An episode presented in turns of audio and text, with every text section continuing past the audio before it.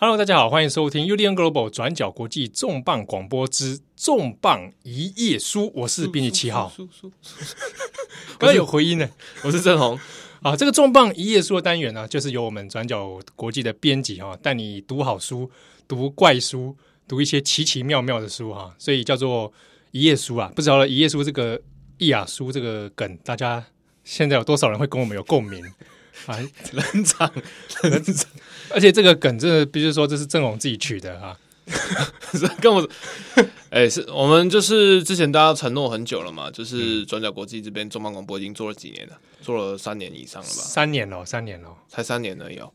对耶，对啊，就是三年来就是一直大家有在说，哎、欸。听腻了，听腻了，是不是？对啊，一个礼拜不够，然后说天天都要，对啊，或者是说就是每一集一开始我们只做十五分钟嘛，现在做到后来三十分钟，大家嫌短，好像做到一个小时，哇，一个小时大家就开始满意，而且胃口越养越大啊，一个小时还不够，说要再多长一点，多不同的单元。对，那我们之前一直都在讲，想说哎，想什么新单元，然后想来想去又不知道，就是。然后后来想说，哎、欸，那我们干脆来，就是很老梗的来说书，说书啊。对，但是说书就大家都会说嘛。你看，就是现在很多其实线上的平台啦，YouTube 啦，哦、然后那种评书的网站，很多书评嘛。对，Podcaster 里面有很多人也在做这种书的单元。对，那我们偏不，我们 转角国际这次的就是一页书的单元，那我们特别的选的方式是选在台湾没有出版的书。对，你找也找不到哈，简单来说就是没有台湾中译版的，对，没有中文版啊，而且这些书呢，可能来自于各个不同的，不一定是新书，对。啊，也有可能是旧的啊，那我们由自己来挑选，我们自己读过或者觉得，哎，这本书很有趣，来跟大家分享的，对。我们的逻辑应该是这样讲啦，就是现在书书评很多嘛，那大家其实与其大家说书斋书评让别人来评论书，那我们就讲一些就是市面上没有的，然后让大家诱导大家阅读的兴趣。那但更现实的问题就是，因为我们一天到晚收到就是出版社的书斋啊邀请，就是诶出版圈很小啊，就是大家写书评大部分都是吹捧嘛，就是会觉得诶这本书很赞。哎，就是有点像是读书书借了这种感觉哈，介绍而已。对对，写推荐序，你看七号也有写过推荐，我也写过推荐序，对啊，写了之后，然后可能心里面觉得，哎，其实这个书也还好。对啊，有有一些话不敢在那个上面写出来啊。对，可是因为大家都知道做书辛苦嘛，就是好像就是这种，比如说这种外文书啦、的翻译书啦等等等这些东西要做也不是那么简单。那我们好像是随便的说好或不好，有点。诶、欸，在这个圈子里面有点累了哈。哦，对啊，所以我们今天特别以各自的专场哦，我们会变成，当然这个这个单元也是每周，基本上我们先会先以季为单位啊。哦，嗯、那我们各自每一周的编辑呢，会挑选一本书，我们来做讨论介绍之外，也谈谈当中的一些可能是问题。哦，或者不同的一些角度的分析，不一定是好说，但是就是我们自己在阅阅读之中的一些经历啦，或者是想法，然后就是来扩张扩张这个阅读的宇宙。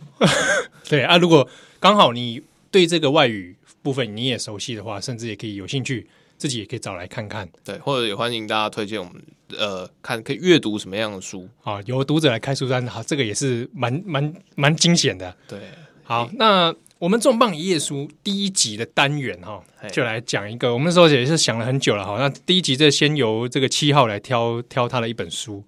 那这是一本来自日本的啊，其实去年才出版。我直接讲它的书名啊，我把它翻译成中文哦。嗯，巨大机器人的社会学，副标题是从战后日本诞生的想象力。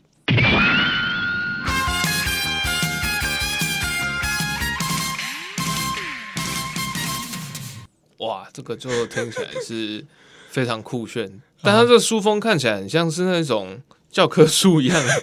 我对你其实讲到讲到一个很很重要的点啊，因为其实这本书是一个学术用书啊，学术用书。对，它的出版社是法律文化社，其实这个这个出版社就是专门出一些社会议题哈，那大部分其实是学者的专著、嗯、哦，论文出版这样。对，所以这本书叫做《巨大机器人的社会学》，其实它是由一群。呃，社会学家，然后法律学者、宗教学者等等一起合著的一本书，但是这其实听起来蛮有趣的，就是巨大机器人的社会学。没错，因为这个标题我们就要拆开几个层面来看。首先，巨大机器人是一个哦，还不只是机器人，它还必须是巨大的巨大，对，然后跟后面的社会学这个层面啊，到它的副标题谈到说战后日本所诞生的想象力啊，这一部分我们其实先来讲一下。讲到日本的机器人的时候，大家第一时间会想到的是什么？我想到很多哎、欸，就是你脑中就开始出现各种这个机甲的幻想，充斥着你的脑袋。刚七号在讲巨大机器人的时候，我就在想巨大。定义巨大到底是要多巨大？没错，这个书里面其实在在在做这个引言的时候，就在先讨论这个问题：到底什么叫做巨大机器人？你看哆啦 A 梦，它一百二十三公斤，应该也算巨大。对啊，但是肥胖的机器人。这个里面其实讲到，就是机器人里面的领域其实分很多种嘛，哈。从日本其实最早，我们今天先开动明义先讲好了，巨大机器人这件事情在日本的诞生，其实是从五零年代才开始。五零年代，哎，就是刚好就在战后，最早可以追溯到一九五六年的铁人二十八号。哎，这个是手，哎，这是铁人二十八号是横山光辉，横山光辉。哎，大家现在讲横山光辉，不知道还有多少人知道？就是对我跟七号这种 三十岁以上的中年男子，就我们小学的时候都会看那个横山光辉《三国志》，对，好，就是他的。他的笔锋画风非常的明显啊，但是现在日本都还是非常著名的一个作家啦。那一九五六年，他做出了铁人二十八号，这个其实你有点年纪，台湾人应该也都算理可以理解。我听我们广播都年轻人来讲什么？年轻人就自己搜寻哈，铁人二十八号这个属于遥控型的啊，有一个小朋友叫做正太金田正太郎啊，那他就会用遥控器去遥控这个铁人二十八号。他的铁人二十八有多巨大？大概在十八公尺左右，十八公尺有六层楼吧，差不多吧。我随便乱讲，我自己也想象我我我我文组的。好，这不是这个 回过头来讲是巨大机器人可以做到这一点。可是如果讲到日本的机器人这件事情，如果以大众文化来说的话，再略早一点，其实是应该算到原子小金刚。也是在战后一九五一年的时候，那个时候就有原子小金刚了。对，哦，漫画的出现呐、啊，哎、欸，其实那个时候就是世界上就有所谓机器人的概念了吗？有有有。其实如果我们认真再回过头来讲到机器人这件事情的话，其实再可以再往前更追更早，甚至追到欧洲在十九世纪的时候，那个科学技术开始萌芽，就开始有这种诶、欸、小型的迷你的机器人，比如说它会。诶、欸，一些机关操作，然后去弹钢琴这种哦，它比较像是机，就是机关机关人偶。哎哎、啊，江户时代有那个倒茶的机关人偶有没有？哦，有有有有有那种什么奇奇怪的特殊铜碗，哎、欸，对对，童子，然后上了发条还是怎么样，他就会往前进，然后做一些动作，这样写毛笔啊，倒茶。如果我们硬要讲这个机器人的概念的话，是可以追溯到有蛮早以前这种科学观念的出现的。啊，不过到近代以后，我们讲战后，我们今天如果讲以主题拉回战后的话，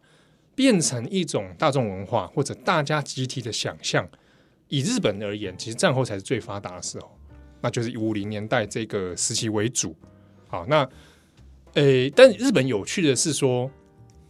巨大型的机器人在五零年代的诞生之后，但是流行，然后到萌芽变成一个主要的文化，可能要到六零年代才比较明显。铁人二十八号的故事，我们先来区分一下哈，因为铁人二十八号其实我有看过，就是应该是他的画展，然后但是我没有去看过，就认真去看他的故事内容。是对，然后我现在就是如原子小金刚，它是一个机器人，但是它就是探讨说所谓生命，哎、欸，对，或者机器人的人性的部分。对，那但但是这个巨大化铁人二十八号，它是它是有情绪的吗？感情的吗？或者它是被遥控的。对对对，哎，你讲到这个问题是非常好。在这里面开始巨大化之后，关于机器人的想象，人跟机器人关系，其实就出现一些微妙的不同啊。比如说，我们讲原子小金刚，他自己有他的自己的 AI 意识，有没有？对。然后他有童心，可是，在铁人二十八号之后，他变成了人类来操作的。金田正太郎男主角哈，操作这个由父亲所留给下留给他的机器人。哎，都是父亲留下来的。哎，这个这个议题也是蛮有趣的。大部分是父亲啦，不然爷爷啦，一定都是有一个奇怪，像原子小金刚还是天父亲，对天马天马博士嘛，然后御御茶水博士嘛，对对对。好，那到铁人二十八也是有，哎，爸爸留给他哦，在那个故事里面，其实跟战争也很有关系啊。本来在原作的设定里面，就是说，哎，本来日本是要利用铁人二十八号当做二次世界大战的兵器，这送去哪里？他没讲啊，可能纽约啊，可能珍珠港之类的，不知道。太平洋战争使用啊，结果没有赶集啊，日本就战败了。好，那个借口啊，没有回到正题。对，但是这个部分啊，到战后之后，当然铁人二十八号作为一个巨型的兵器，就变成啊一些不良势力、不良组织觊觎的对象啊，所以就衍生出这一种抢夺。抢夺这种巨大兵器的巨马了哦，所以变成诶很明显的有那种正邪对立的感觉。然后铁人二十八号它的象征性就变成一个人类可以用遥控器去操作它的一个很巨大的科学力量。哦，所以你可以看到，在五零年代，然后到六零年代的想象里面，把大型机器人它的象征性就变成了一种诶科学的力量的具体实现化。而且这个力量是可以由人类来操作的。哦，那这个听起来其实蛮正面的。这个状态，因为到后来我们的动画都开始会慢慢讲科学的失控，但在这个这个这个期间点是科学的正、嗯、正向力量。对，所以如果我们看从五零六零哈，甚至到我们讲的呃大家熟知的无敌铁金刚开始红的七零年代。这个时期的日本机器人动画里面，大部分机器人所扮演的就是一个巨大的力量。好，那人类可以去操作它，但有一个差别在于说，铁人二十八号是由男主角拿着遥控器远端操作，哦，然后在那边呼叫啊，或者用遥控器操纵啊，铁人二十八会依照指令做动作这样子。可是我们到后来的以无敌铁金刚为例哈，无敌铁金刚出来是一九七二年，那无敌铁金刚是开始有。人类进到这一个巨大机器人里面来操作，诶，已经进化到这样，对，啊啊，这种感觉差别是说，这个机器人跟一个人类的之间的距离开始越来越近啊。本来是我远端来操遥控啊，啊，然后到我人要去进到这个机器人的内部里面。不管是它的头部里面也好，从那个指挥艇组合嘛，无敌铁金刚，嗯，那或者是进到它的胸部里面有那个驾驶舱等等，它进到这个里面之后，其实比较像是这个巨大型的机器人变成了，比如你的手脚、头部所有身体的延伸。某个程度上是可不可以就是有点讲，开始把生命跟机器人在做结合？因为，嗯，因为以前好了，铁人二十八号我打输了。就二十八号就挂了，二十八号爆炸，爆炸就算了，然后就进化再出来，修理一下对出来。而无敌铁金刚如果被，比如说被贯穿，哇哇全剧终，哎、欸，这就好玩。你你看到假设有点像被贯穿的时候，你会觉得，哎、欸，好像主角也受伤了。对啊，啊，当然虽然那个不是他的肉身，但是你会觉得这个好像人跟机器是合为一体啊，或然后或者是无敌铁金怎么样的话，那个驾驶员也会有生命危险。对，啊，所以我们可以讲，的确可以讲是。在这个机甲的部分是把人类跟生命感跟这个机器哦，比较把它合为一。但是中间我们刚刚前面讲的说，从铁人二十八到铁金刚好了，就五零六零七零这样，其实也算是一一个世代这样过去哦。为什么开始日本大量的这种大型机器人变成一个蔚为风潮的现象？其实跟六零年代的一个影视现象是有关的，就是。当时的巨大型的特色片开始流行，哥吉拉，哎，哥吉拉，还有那个超能力霸王、乌鲁特拉曼，都是在六零年代的时候开始。哇，大家视觉上会希望看到这一种超大型的怪兽、大型的这种外星人，然后互互打互敲这样的背景之下，慢慢才诞生出了那哎，好像我们在动画或者漫画上面，如果有涉及到机器人的话，我们也发展成大型怪兽跟大型机器人。啊，在荧幕上面这样互互战，它是不是同一个蔚为风潮的状态？对，啊，所以讲到机器人的时候，在当时除了我们讲到小型的，比如原子小金刚啊，还有已经在慢慢流行的哆啦 A 梦这种比较跟人亲近的这种小型机器人之外，如果在动画上面要拍出所谓的机器人卡通，在当时哈 anime 这种东西的时候，想到的都是哇，我要大的，好，我要这种有战斗的，然后有正邪对抗的。所以，一九七二年的无敌铁金刚出来之后，其实的确在日本的动画史上面，它算是一个很明显的一个标志啊。那铁金刚当然它的呃影响力是扩及到对台湾，其实也非常多的影响哦。讲到机器人，以前台湾大概不是讲钢弹就是无敌铁金刚小时候好像通常都是我我我们的爸妈都会讲说，哎，无敌铁金刚哦，或者说，哎，这个金刚哦，买一个金刚或什么模型什么，会用这个来名称来代替啊。哦，好，那就变成一个风潮这样子，一直到七零年代，我们可以说，呃，日本的社会里面开始这种进到大家视觉里面或者集体的想象。无敌铁金刚以后还有什么大魔神啊、盖特机器人啊？哦，有有有有，这个其实到现在还是以以一种什么收藏玩具，然后常常不时在出现。对，那个时候其实你讲的这个东西，它就是跟社会开始联动了。我们如果这边开始谈到社会学的部分的话，除了民众的集体想象之外，还有就是它联动的是模型跟玩具产业。哦，所以对对对，那个时候开始跑出那种诶铁皮玩具，有没有？有，现在台湾还有在做那种怀旧收集嘛？嗯，皮玩具还有超合金，而且这个很有趣的是，超合金这个概念其实就是从这种巨大机器人的想象来的。比如说，我我们在讲无理铁金刚或讲各种机器人的动画里面，它里面要做一些科学的设定嘛，但是这科学大部分都是胡，就是不是胡乱啊，就是想象的空想啊。对啊，比如说它的能源来源是什么？哦，都是什么诶未知的能源啊，或者很 pure 的能源，很少用核能啊。核能的话有点敏感，对，好像在在那个年代，对核能的话，大概原子小金刚是最有名的，但它因为的确有这种这种在核能的设计上，它有有一些它的想法存在啊。可是如果假设以无敌铁金刚来说，它是所谓的光子力能源啊，这种很 pure 的啊，很未知的能源，那作为人类的一种新的希望啊，那他们的材质会是什么呢？比如说所谓的超合金，在机器人的动画里面开始出现这种概念。后来比较经典，就像钢弹嘛，钢弹、欸，对对对，什么钢弹尼姆合金，钢弹尼姆合金，这是什么？这是三，那是虾毁合金，不知道。但是就是反正管它的设定里面就是有这种东西啊，一种新新的金属，一定要在什么特定的状态之下才会出现这个，哦，在宇宙才可以团提炼这种金属，没错啊，这样来符合它的各种设定。那当然，它有它的想象，这个当然这也反映到对于诶现实世界里面，比如说我对于矿物或对于能源上。一种新的期待或新的希望啊，那当然就在现实产业里面，模型啊、超合金玩具啊，都开始就会把这个东西就真的具体化啊。所以至今那种班代啊，他们出的那种超合金系列，那个词的概念，其实就是跟整个机器人的动画产业有关。不过这样也蛮有趣的，因为如果照这样讲的话，同一个时代，一九六零七年时代，日本应该经济也在很快速的起飞，起飞。但是同时又遇到，比如说你刚刚讲能源，一九七三年是国际石油危机，嗯嗯，那那个时候相信日本一定也遇到很大的冲击，包括替代来源，然后岛国那一种物资匮乏的恐慌又重新回来。对，你看哦，一九七三年那个石油危机，其实后来诞生的一系列七零年代的所谓这种大型机器人哦。哎，那些能都会很强调能源那件事情。除了刚刚讲光子力，还有盖特机器人讲那个盖特射线，它里面盖盖特能源会让人类进化。但是这些能源的在动画里面在强调的时候，通常会说，呃，第一个它可能力量太过巨大，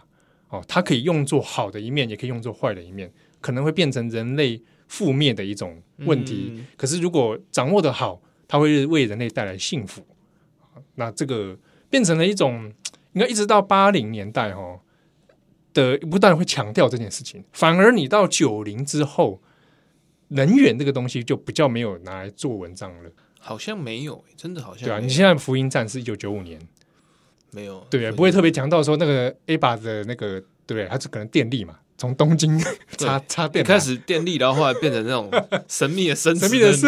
开始吃东西补充能量。对，所以能能源这件事情似乎在大家就。不是一个拿来做文章的题目了，好，这个当然跟后面我们可以来再来讲到说整个机器人的主题有一些变化了，好，不过我们可以讲，诶，在七零年代这个部分里面，我们可以如果用盖瓜的话来说，在日本的七零年代的这种以无敌铁金刚为例的这种大型机器人哈，它系列作里面可以让南瓜城是人类把自己的身体能力、肉体能力。不断扩张的一个现象，好，但是这个现象到有一部作品出来之后开始变化了。在一九七九年，准备要迈入八零年代，嗯哼，一九七九年冒出一部作品，就是《机动战士钢弹》。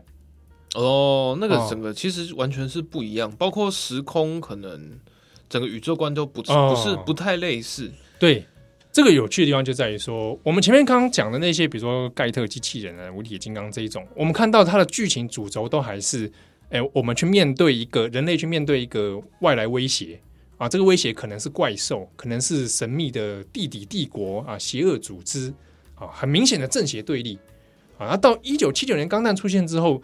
机器人这件事情，巨大机器人啊，它变成了一个更复杂的政治、国家战争这样的问题。啊，那过去我们刚刚讲说，哎，人类把自己的身体无限放大的象征是机器人的话，到了钢弹之后，反而是回过头来探讨的是那个驾驶里面驾驶机器人的那个人，他自己发生了什么事情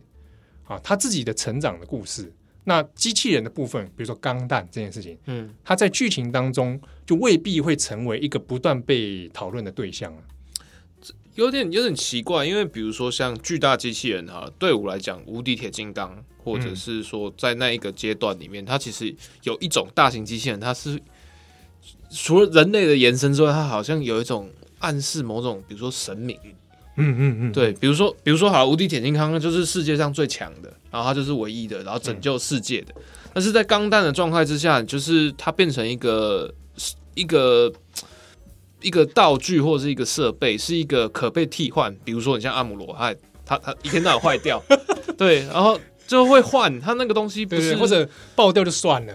对，它比较像，有点像是，就是比如说我今天之于开车，对，或者是某种工具，嗯，它那个那个关于机器人的状态，它好像反而变得比较次要。对这个部分啊，讲的这个切入题目很好，我们分两个层面来谈。第一个是刚刚郑我先讲了神明这件事情，在这一本书里面，其实就因为从社会学角度切，所以其中一个几个章节就在谈。巨大机器人里面的宗教性这件事情，嗯，因为如果你纵观所有从日本的这种机器人的动画，它的名称 title，好，一直到现在哦，嗯，所有的 title 里面最常出现的字眼有两个字，嗯，一个就是神，一个就是魔，哦，比如说无敌铁金刚原名叫马金嘎 Z，就是魔神 Z，魔那个魔跟神就跑出来，啊，哦，或者我们常听到什么，呃，什么六神合体。超兽机神，哦，魔神英雄传，哦，这也魔神也也算是机巨大机器人了。嗯，魔跟神这两个字里面，统计里面是最常出现的字眼。还有，如果或者换成那个外来语的话，就是 God，嗯，哦，日文叫做 God，然后或者魔魔魔鬼这种。所以你可以看到说，呃，日本人自己也注意到，在早期七零八零一直到九零，宗教性一直存在于这些机器人动画里面。其中的原因是因为我们一方面把它看作是科学的力量的化身，对；另一方面，因为这个化身太过难以解释，太过不可思议，所以很自然的想到了超越你的神明啊，比如说这种大型的佛像、大型的神像这种啊，还拥有一个你根本不知道哪里来的能能量、力量啊，所以它变成了一种很神秘的宗教观。无敌铁金刚就是最好的例子。无敌铁金刚里面在故事里面，虽然我们比较看到是好像正邪对立，对，可是里面当中男主角都假儿啊，台湾的翻译叫以前叫柯国龙啊，他一直反复会到最后的时候会都会问到说，这个爷爷所留下来的机器人，他到底会是一个什么样的力量？他到底是可以成为神，还是成为恶魔？那他们的答案是说，端看是驾驶员是怎么样来面对这件事情。可是，在作者原永井豪他的很多系列作品里面，都可以看到这样的提问，就是说我所驾驶的这种巨大机器人，其实它也有可能是恶魔的化身，但是它也在一定程度上可以成为神明的这种象征。好，所以里面不断有出现这种宗教性的讨论是是存在的。那或者是到一九九五年《福音战士》，其实也很明显，它里面有很多关于这种宗教的符号啊，或者是你根本不晓得。福音战士本身到底是什么东西？它到底是活的还是机器？哦，所以它就很多那种信仰的这种这种因素存在在里面。好，那我们回头来看，看到说你刚刚讲的钢弹的部分，对，到钢弹，哎，到了这个驾驶员跟钢弹之间关系，似乎是一种交通工具，或者这么讲就是兵器嘛。啊，它作为一个兵器的时候，它就有可替代性，或者诶，它本身的存在的宗教性那种神圣感。就是已经削弱到变成是工具的一个层面，但对，就是从一个机器人、两个机器人变成几千几百个机器人。哦、啊，比如说，比如说巨大机器人萨克，萨克，萨克就是要在宇宙中成为这个爆炸的灰烬，对不对？像杂鱼这种感觉啊，那这里面就会变成说，哎，它就是变成一个可以替代会量产的这种东西。当然，这个如果我们以钢弹自己本身这个系列来说，它它这个系列独树一格啊。在里面其实也有很多可以讨论，比如说你前阵子看完的《钢弹 W》哦，对我小时候因为看，然后前阵子结婚前压力很大，就复古 结婚前压力很大，所以看《钢弹 W》。对对对对，然后觉得怎么台词那么中二？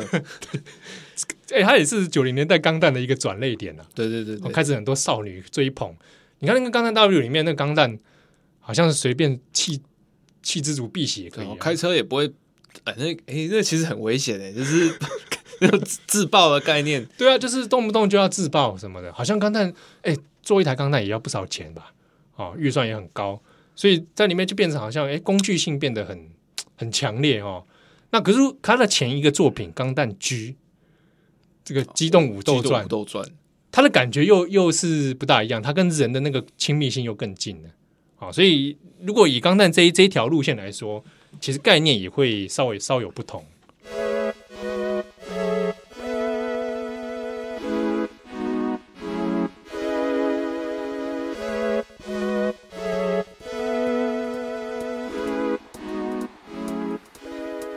哎，其实在这几年呢、啊，就是特别是因为影视影视那个麦克贝他在拍那个。真人版变变形金刚的时候，其实就来讨论，就是哎、欸，同一时间也大概是一九七零八零年代，美国也开始在流行所谓的机器人动漫。啊、对我们讲，其实变形金刚就是一个美国很典型的代表，Transformer。嗯，那当时日本也的确有受到 Transformer 的这种输入的影响。好，可是当然我们注意到，就是美国除了 Transformer 之外，你很难想在其他还有所谓的大型机器人这种经典代表作。好像没有诶、欸，因为对啊，除了这之外，好像其实对很有趣一点是，美国在以一个大型的文化输出国来说，哈，他们对于机器人的想象里面比较倾向于很像是人类的复制，就是走向 AI 啊，好、嗯，走向一个跟你差不多的身高大小的机器人这种类型。那属于这种大型的，很像 Superhero 这种类型的机器人，比较几乎是很少的。啊，Transformer 是一个代表。就算是就算是好了，超级英雄里面好了，他好像也比较少，其实有那种跟比如说跟一个大厦一样那么大型，对，顶多金刚吧，金刚算是一种啊，大怪兽这种。可是你再看看去，其实那个系列并没有像日本一样发展成一个很独特的特色文化。嗯哼，日本的一些相关学者，当然在这本书里面其实有提到，这中间发展的差异性，日本跟美国在机器人这一点上面。发展成两条完全不同的路线，它里面提出一个观点是说，日本的机器人，呃，就像我们前面讲，它有巨大化，朝向科学，然后朝向更未可知的宗教性这一种方向去发展。好，那一系列的这一种呃动画漫画里面，可以看到人类跟机器人关系很像是我可以操纵它的东西啊，或者是像这个大型的机器人是我的伙伴，我的朋友。好，那。美国这方面的发展呢，在这本书里面所探讨的其中几个分析的层面啊，是讲到说，美国的这种动漫文化或者 superhero 里面，嗯，它倾向的是人类自己的力量。哦，比如说正红变成一个 superhero，啊，他变成这个肌肉男，或他自己获得了超能力，嗯，而不是正红今天他突然在一个地方捡到一个机器人。哦，哦，你看到是一种延，有一种延续，或者是啊。嗯那那那力量内化，对力量内化的感觉不大一样。嗯、哦，所以那在里面分提到分析是美国那种感觉是一个 Superman 的感觉哦，一个超人类的出现。那那个超人类可能是来自于你，跟跟你一模一样，他是人类啊，来自他自己的力量。那或者他开始肌肉化、膨大肌肉化，那这个肌肉就很像人自己的铠甲了。嗯，那日本的方向是这个铠甲一定是一个别于我的存在啊，一个。其他的我制造出来的，或者我捡到什么什么古代文明遗迹啊，什么之类啊，或者人类科技力量展现，嗯、你可以看到说这两边发展路线就完全不同了。那这个路线的不同，多少也反映了这两个不同社会的想象啊。哦，什么是力量？或者我作为一个人类，我能做到什么事情？好，所以这个是蛮有趣的，日美之间对于大型机器人的差别。你像变形金刚的话，它就是外星人嘛。对，而且你们看变形金刚里面，其实人类不是很重要。对啊，他如果发展这个故事的时候，变形金刚就是聊变形金刚自己的事啊，啊，变形金刚自己跟自己之间的斗争啊，狂派跟这个之间的斗争这样子，人类好像也不太能介入，介入什么，而且你也不用去驾驶科博文，对不对啊？或者你也不能遥控遥控那个密卡登啊，所以他在里面变成这样的感觉，他们是他们自己的斗争，而那个斗争其实很像，就是你把它说，它就是一个。放大到其他外星球的人类啊，美国人，对对对对，一群美国人在那边啊，只是今天换成机器人的样子，对啊，所以这个差别性是是是不同的。但有趣的是说，日本这样文化它逆输出给美国之后，对美国其实也是有影响。其实最典型的例子就是后来一个电影《环太平洋》哦，可是他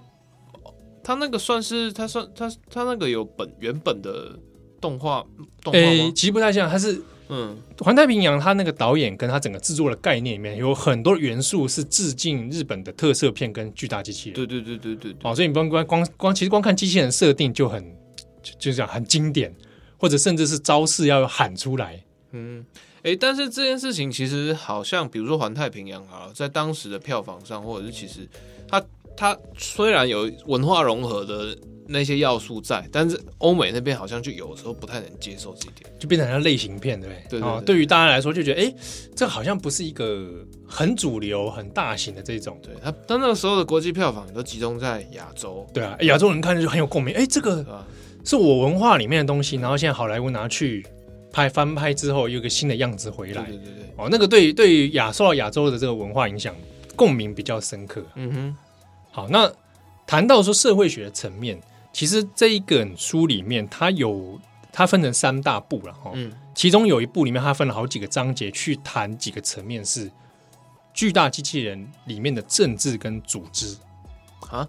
对，大家想说，哎，什么政治跟组织？政治归政治，这个动漫归动漫。可这里面其实它讲的是非常多关于政治概念的想象还有影响。比如说，其实讲明白一点啊，就是我们看到这些所有大大机器人的动画、漫画也好，政治。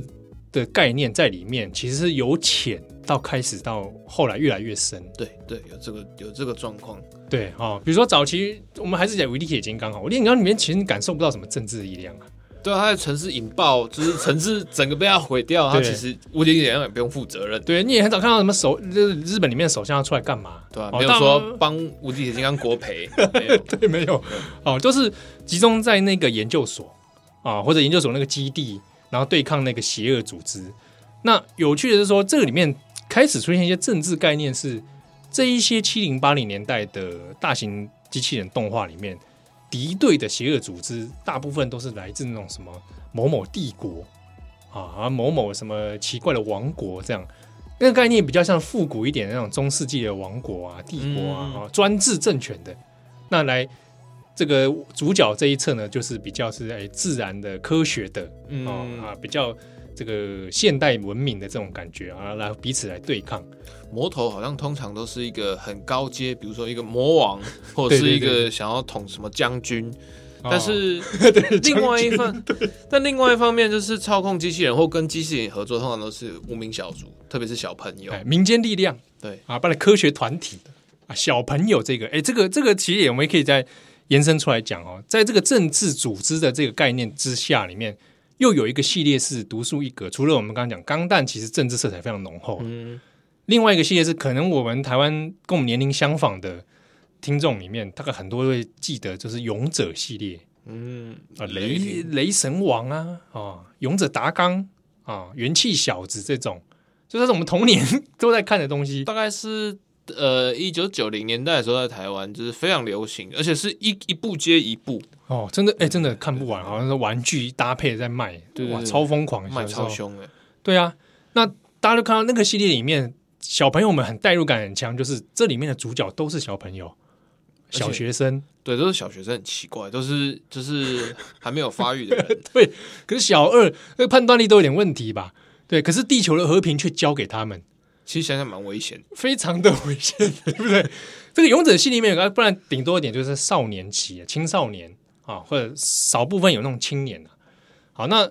勇者系里面里面出现的，其实你也看不太到政府的影子。哦，政府在里面其实不大存在。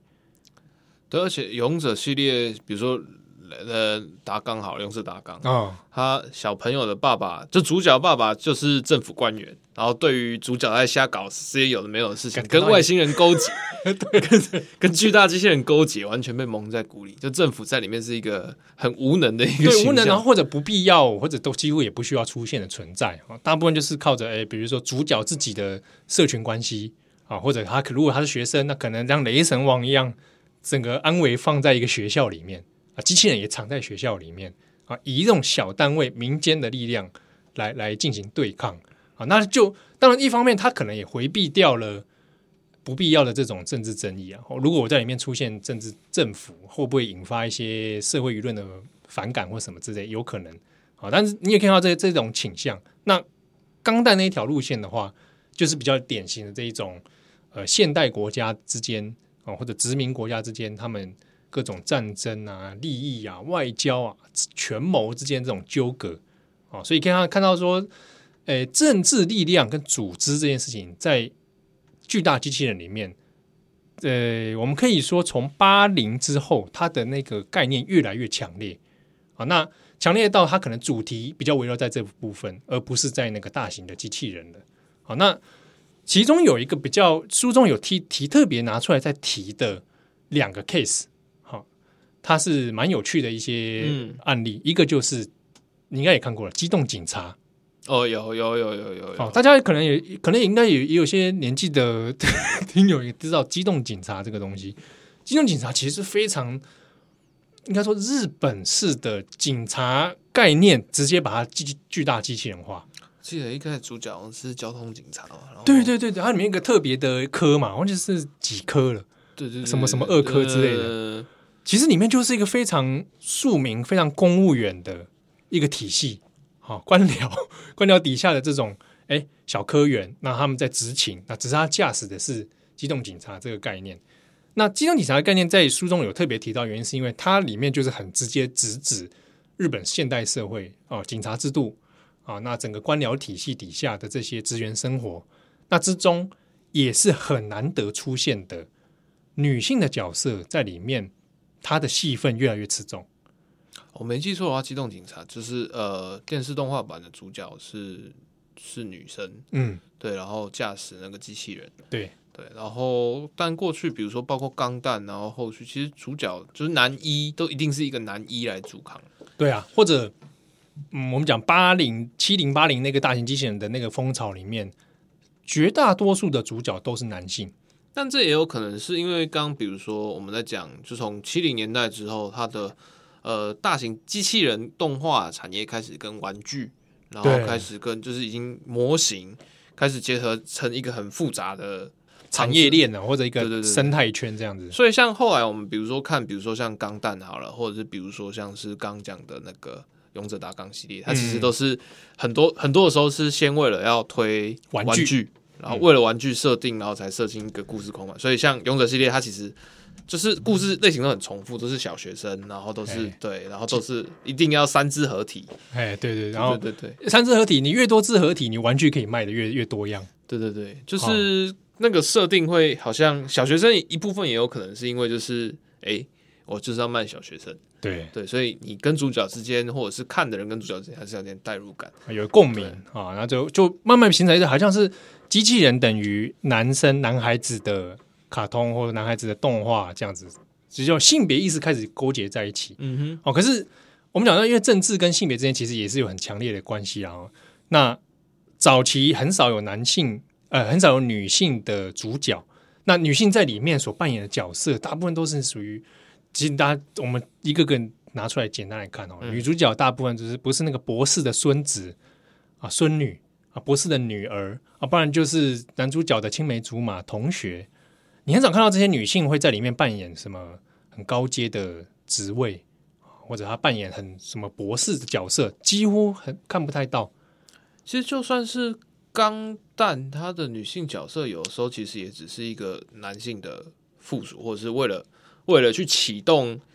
你启动男主角的，就是启动你的命运，但是他其实好像他的支线不会让他成为一个很独立的角色，对，或者他在钢弹戏里面女性角色很多常常命运悲惨，对对对，啊，战争大环境底下的牺牲品啊，这种。所以女女性角色其实在在整个大型机阳刚性的机器人的世界里面，他的确角色上是变成跟社会层面很像啊，一个被掩盖的性别。嗯、那其实它也影响到那个机器人本体的设计啊。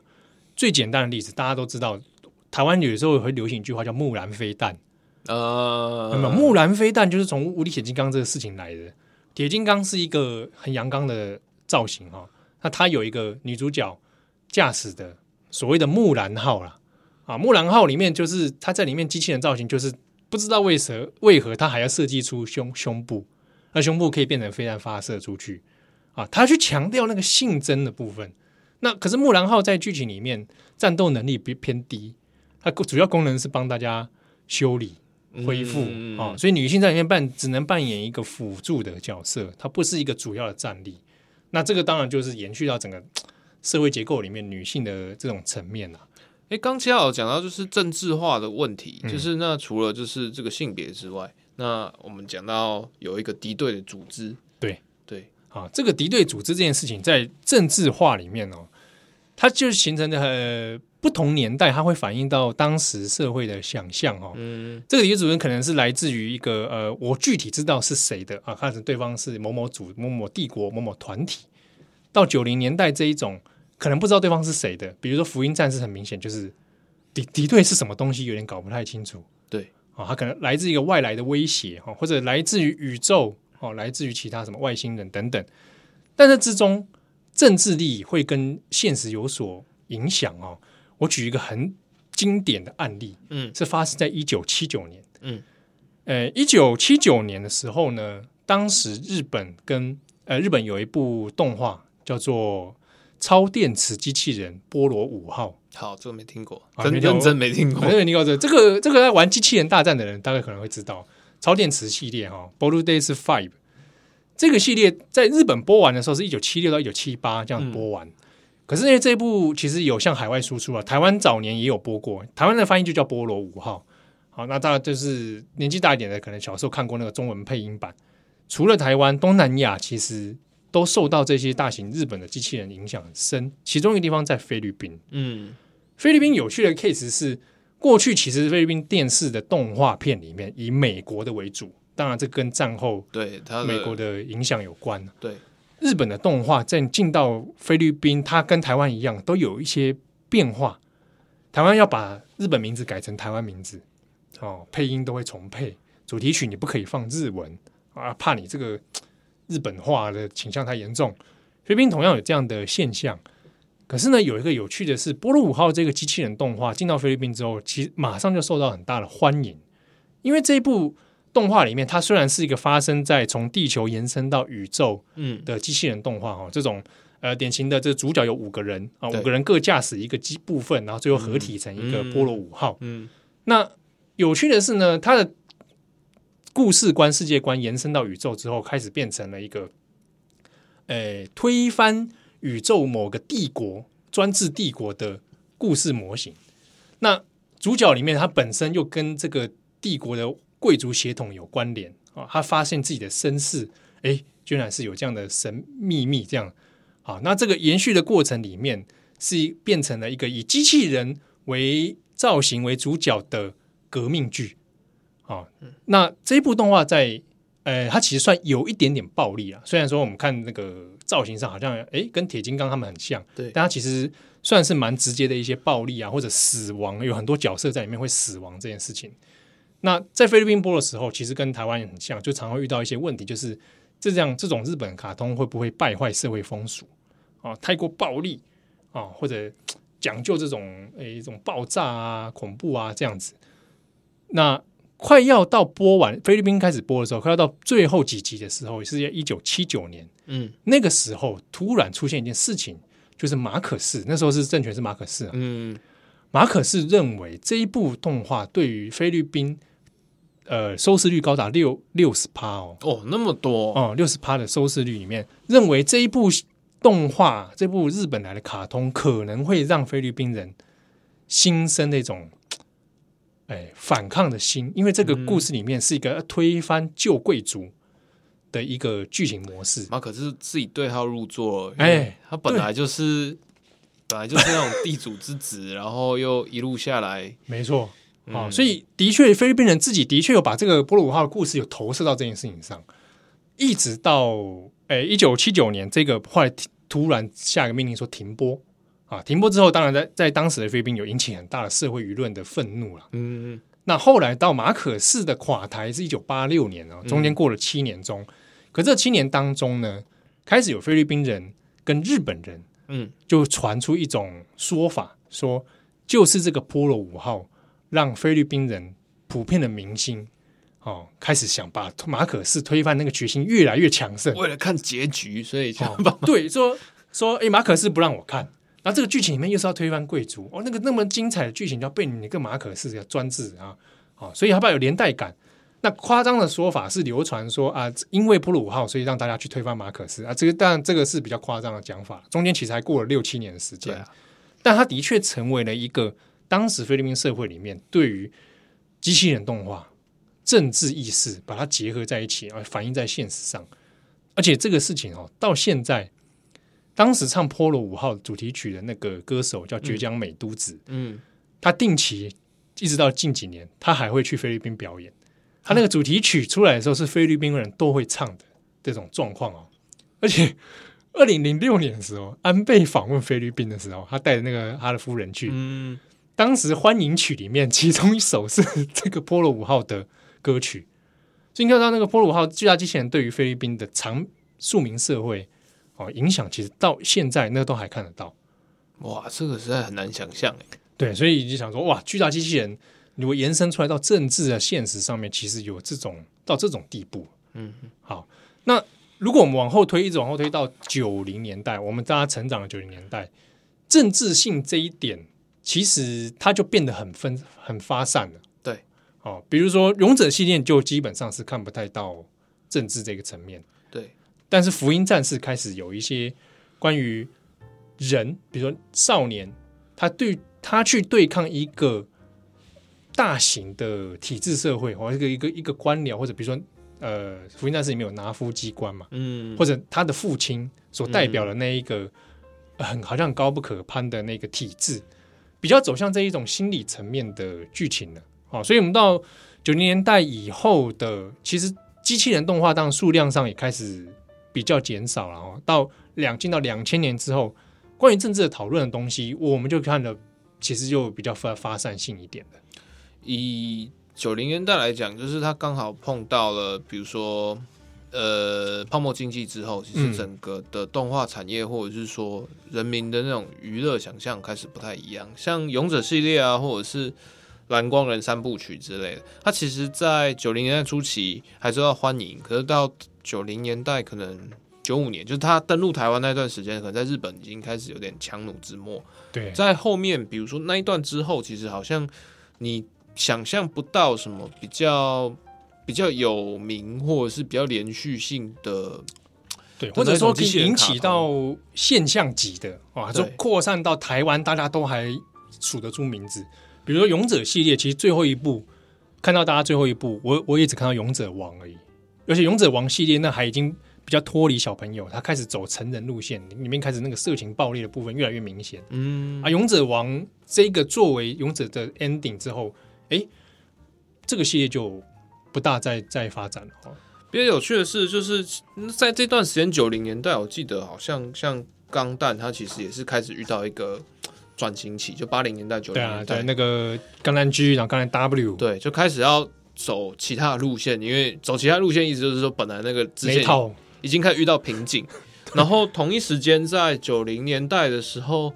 可好像像比如说我们传统的那种日本的大型特色片，也开始慢慢遇到了一些就是时代潮流，比如说像哥吉拉，嗯、或者是说超人力霸王，嗯、大概九零年代初期，在九五年前后都还可以，可是到快要到两千年那一段时间，就开始有一个很明显的走下坡，或者是就是有一种，哎、欸，好像新旧在交接时候有一种不上不下的那一种那种氛围存在啊。的确，那个这样的现象也的确存在于这种所谓的大型机器人动画里面。那最直接的就是来看看产量嘛，哦，整个一年的它下来，它的产量已经大幅下滑，一年中可能平均到五到六部左右而已，就是跟大型机、嗯、算得上大型机器人的。而且这五到六部里面，你还找不到说哪一部。变成哎，国民等级，大家都哇，这个都大家一起会都会看。少部分大概系列就是他还在走自己路线，大概就是钢弹是一个哦。那勇者就已经暂停了。钢弹的那个系列就是呃，机器人本身它比较不具人性的那个状态，好像还有另外像超时空要塞算不算？超时空也是归类到巨大机器人里面啊，因为虽然它大部分是以飞机。飞机为主，嗯，可是因为超时空部分飞机它会在变形成人形，嗯，哦，然后或者它那个战舰可以再转成人形啊，所以它还是被归类在大型机器人的世界观里面了啊。但你看超声波它里面它的主题性也好，或者它的机器人部分也好，它就看出来它那个风格已经跟过去说八零九零那种已经有点很巨大的差异了，嗯，对啊，所以。呃，我们可以讲啊，这即便到现在哈，两千年过后，其实大家来讲，你还记得的大型机器人动画里面，已经变得越来越分众哦。我可能讲了几部，大家也没没没没听过，不是 Brain Power 啊，这个大家就很很不一定就听了都听过了嘛。那个是我觉得少数两千年过后，哎，九零到两千年过后那种以女真的以女性为本体的这种机器人动画。可是你说它有没有很大的？大量的粉丝就相对起来就少很多了，或者玩具啊等等，转泪点应该就是还是九零年代九那几年，九八年还是九五年？福音战士九五九五九五年嘛，对啊，福音战士之后好像就是有一种到一个最巅峰的状态，就是巨大机器人，嗯、然后所有的比如说我们刚刚讲的就是人对对科技，不管是恐惧还是信赖，然后或者是人类对于信仰，然后巨大神明，然后对未知。它等于是把所有东西都全部塞进去。嗯，好，这个呃，在书中有谈到的一个现象是说，当然这一部分跟社会的空虚心理可能有关。它里面还是提到平成很大的一个事情，就是奥姆真理教的事情了。嗯，哦，大家对于信仰、对于精神世界，其实呈现一种很破碎、很虚、很。寂寥空虚的那一种状态。现在讲，大家可能都觉得想当然而日本都这样。可是，在那个时候是泡沫经济，就刚泡沫爆开，嗯、然后即将又又要遇到就是千禧年，然后两千年，的人类会发生什么事？然后种种的未知，就对于国家或者是对于人在社会上定位，就是从一种呃以前都是无限智慧往上延伸，然后开始现在不知道说啊，这是不是就是极限了？对，所以。我们可以某种程度上说，这一种破灭、这种幻灭，也让了这个巨大机器人的这种想象也跟着一起破碎掉哦。然后大家的思维或者兴趣的取向就开始不一定就朝大大型机器人这个方向。但的确，市场口味上面，如果我们以现在来讲好了，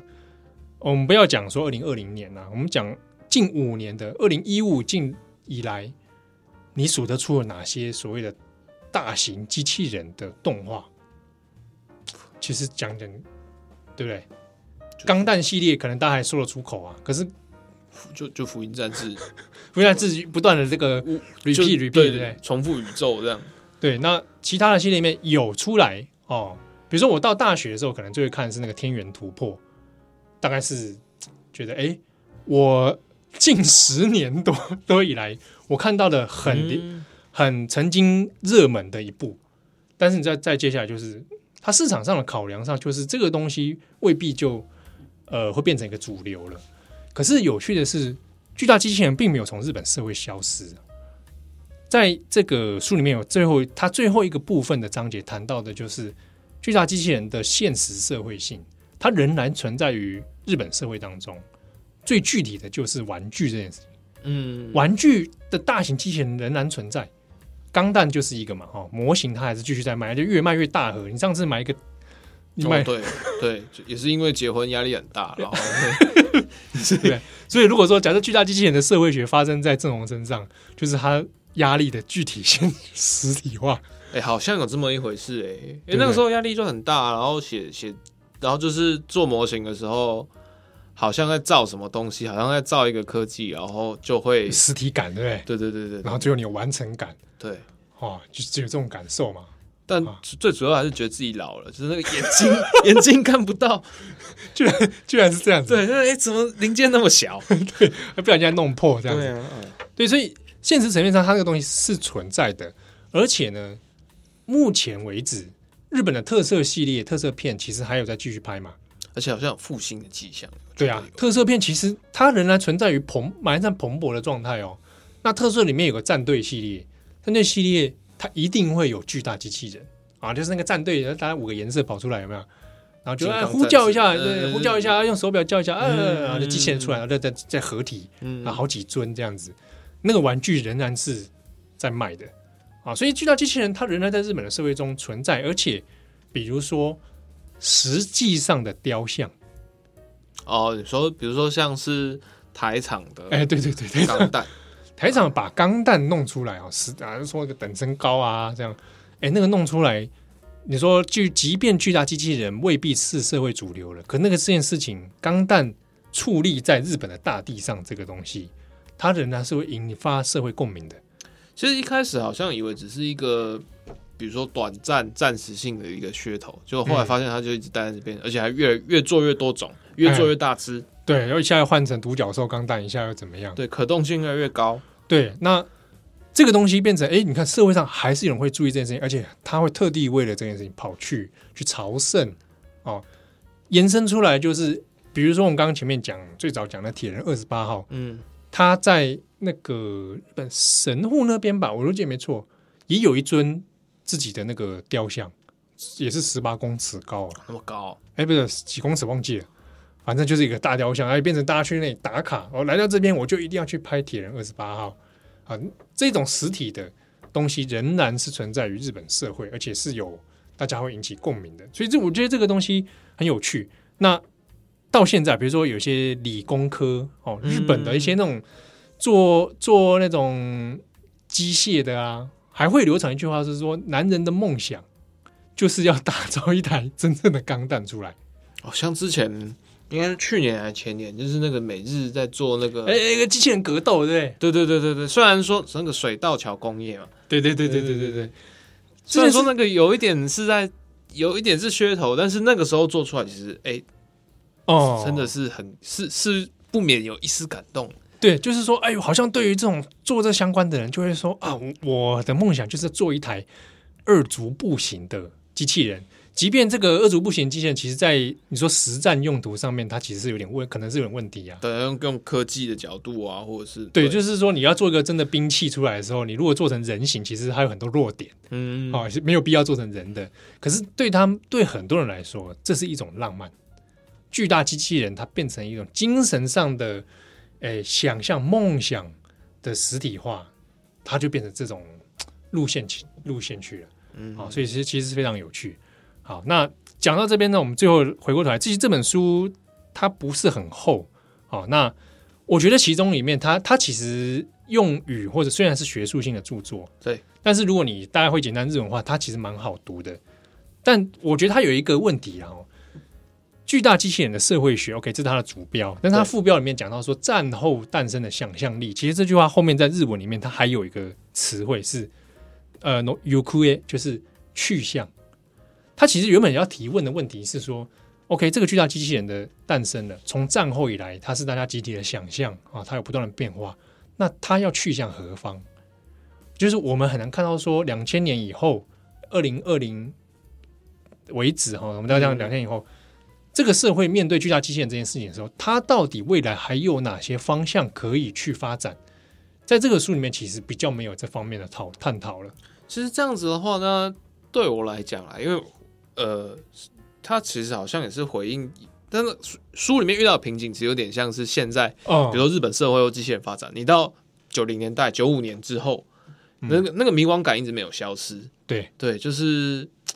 国家要去哪里，接下来没有办法去，有点它变成好像是说，我没有办法想象说我的社会或者是我的呃民族的前进方民族的前进方向，所以相应的在这些机器人的文化，或者是说这一系列的生态系里面，我没有办法给他更多的一个突破。对啊，比如说我我要做一个现在想要再开发一个新的，我们要讲钢弹好了，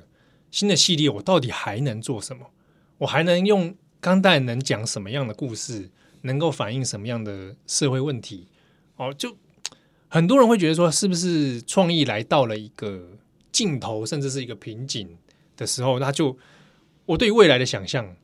就越来越限缩，或者大家能够讲完的东西似乎也都讲完了。好，那巨大机器人这件事情是不是？大家要放弃了，嗯，哦，还是说我们还有可以更进阶的部分？啊，那目前看起来，从这本书里面，他的提问里面其实并没有得到什么特别的解答啦。但他就是像这种刚刚讲的，他透过从战后以来这样的历史脉络跟社会层面去爬书，其实也可以看出来，就是这个社会的轨迹发展跟这个机械机器人的这种想象，它其实就是相辅相成的，对。那最后我想问一下哈，嗯，这七号，那你自己对于巨大机器人的想象，你对于你来讲，你第一个印象是什么？然后你最经典的，我对巨大机器人的想象，对啊，其实这样讲就是无敌铁金刚对我影响是是蛮。你到几岁啊？不是那首歌真的是中文的歌太洗脑了。好，那我我我应该讲讲讲讲一件事啊，就是铁金刚。的想象跟还有钢弹这件事情，在我的童年有很大的冲击。这部分可能跟我的父亲有关，就是我的父亲当想到机器人的时候，他想到就是这两个。他曾经好像是是大概出差吧，去香港回来，他带了一个机器人的塑胶玩具，那个就是无敌铁金刚。那他所认知的小孩子、男孩子会玩的大型机器人就是这个东西。那到后来，我开始有玩电动。的时候，他也曾经拿了一个钢弹的游戏给我，也不知道哪弄来的，然后就啊说：“哎、欸，你就玩这个。”好，但是那个时候其实很多是超级机器人大战那种系列，它其实是很多文大量文字。我那时候小时候日文跟哪哪那么好，嗯、但是就是蒙爬嘛，就是玩。嗯、他甚至他很少问过我说关于电动的事情，但他有一次突然哦，我印象深刻，我玩到那一关是钢弹里面的夏亚的逆袭。嗯，好，夏亚逆袭，然后跟阿姆罗这样子，他走过来问我说：“你玩到第几关了？”我就跟他很难解释，我说：“这个这个夏牙，这个哦，夏牙逆袭了。”他说：“哦，他他在讲什么故事？”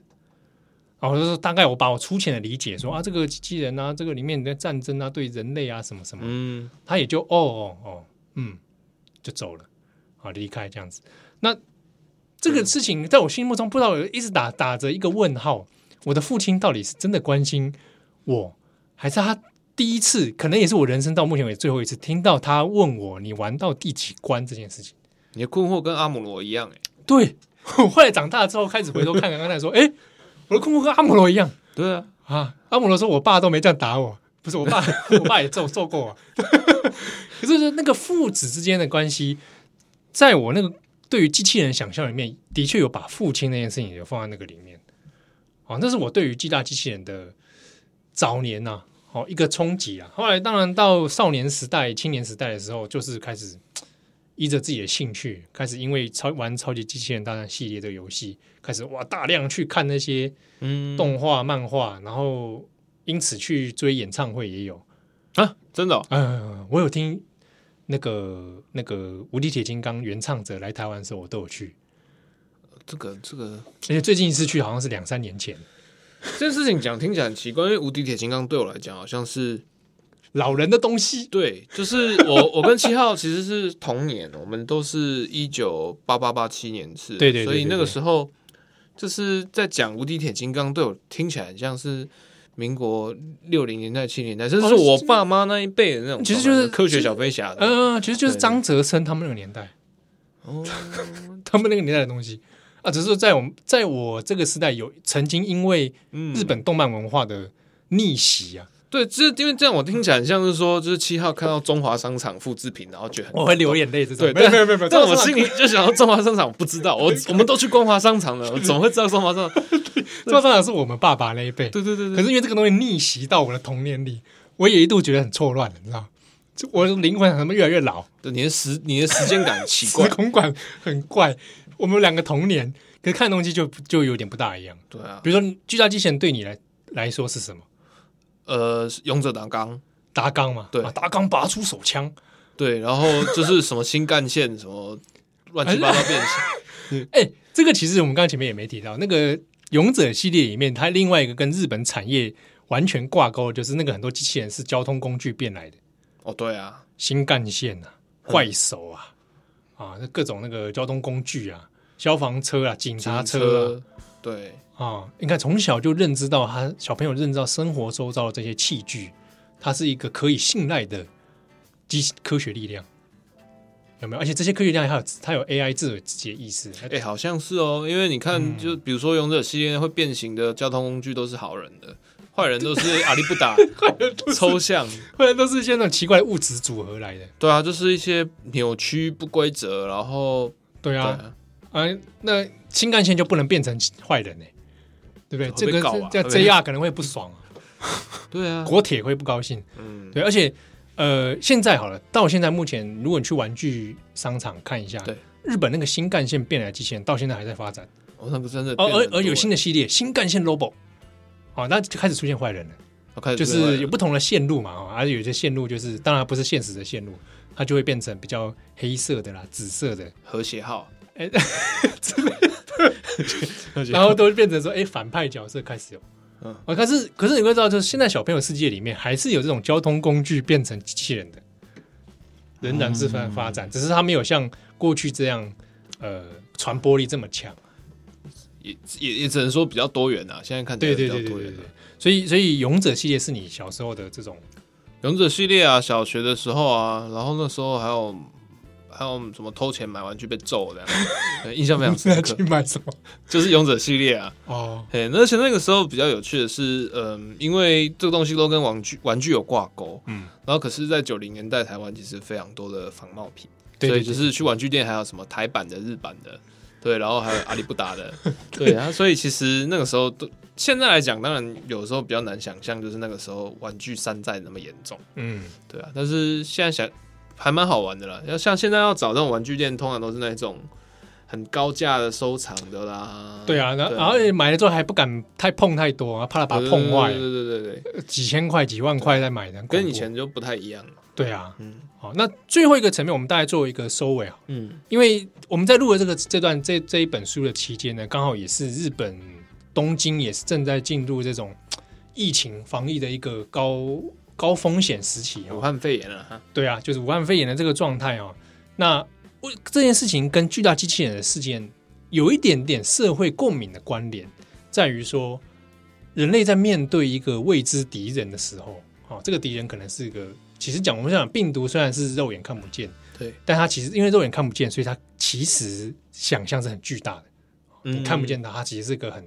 你不知道它在哪里啊，它可能是一个很大的东西。好，那大家在讲说，日本在担心说，那这个首都要不要封锁啊？东京会不会怎么样啊？在过去的这种机器人里面，哈，比较少，早期比较少说真的提到东京或怎么样啊，大部分是以以基地为主。可是我们其实讲几个系列里面很很明显的哦，福音战士是一个第三星东京市，对，哦，一个城市在这个城市里面作战，然后再面对一个未知的敌人，啊，那这个城市甚至为了敌人使徒来袭的时候，城市要封锁、武装化，然后哦，对对对，同学们都停课，有没有？那定真寺的同学都不知道跑去哪里啊？怎么样？这种，哎，这个社会紧张的概念，其实有的人是现在开始联想到，哎，原来实体化的时候。东京大概就是这种感觉，好，那东京有没有在机器人动画里面毁灭过？其实也是有，有吗？哦哦，其实有几个，一个刚刚讲机动警察，他曾经出一个剧场版，一九九九三还是九四年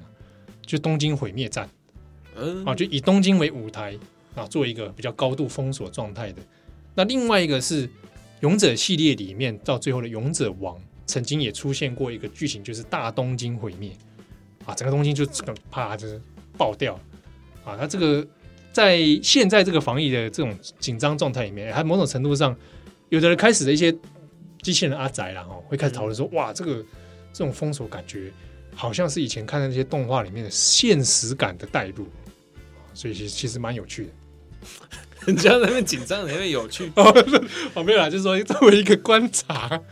好，那今天这个重磅一页书啊，我们介绍的这本书呢，是由日本法律文化社所出版的，在二零一九年年底才出版的新书。新书，对，巨大机器人的社会学啊，巨大ロボットの社会学。这个有兴趣的朋友，我们会到时候在做网站图文版的时候，会把书名都会列上去。有兴趣的朋友可以再自行搜寻看看，啊，算是一本蛮有趣的书啊。而且它很珍贵的是，里面的书目非常的清楚，所以你要要找相关延伸的资料的时候，它之它的这个参考性非常的高， 推荐给大家。那也感谢大家收听我们这个重磅一页书的新单元，也请期待我们之后。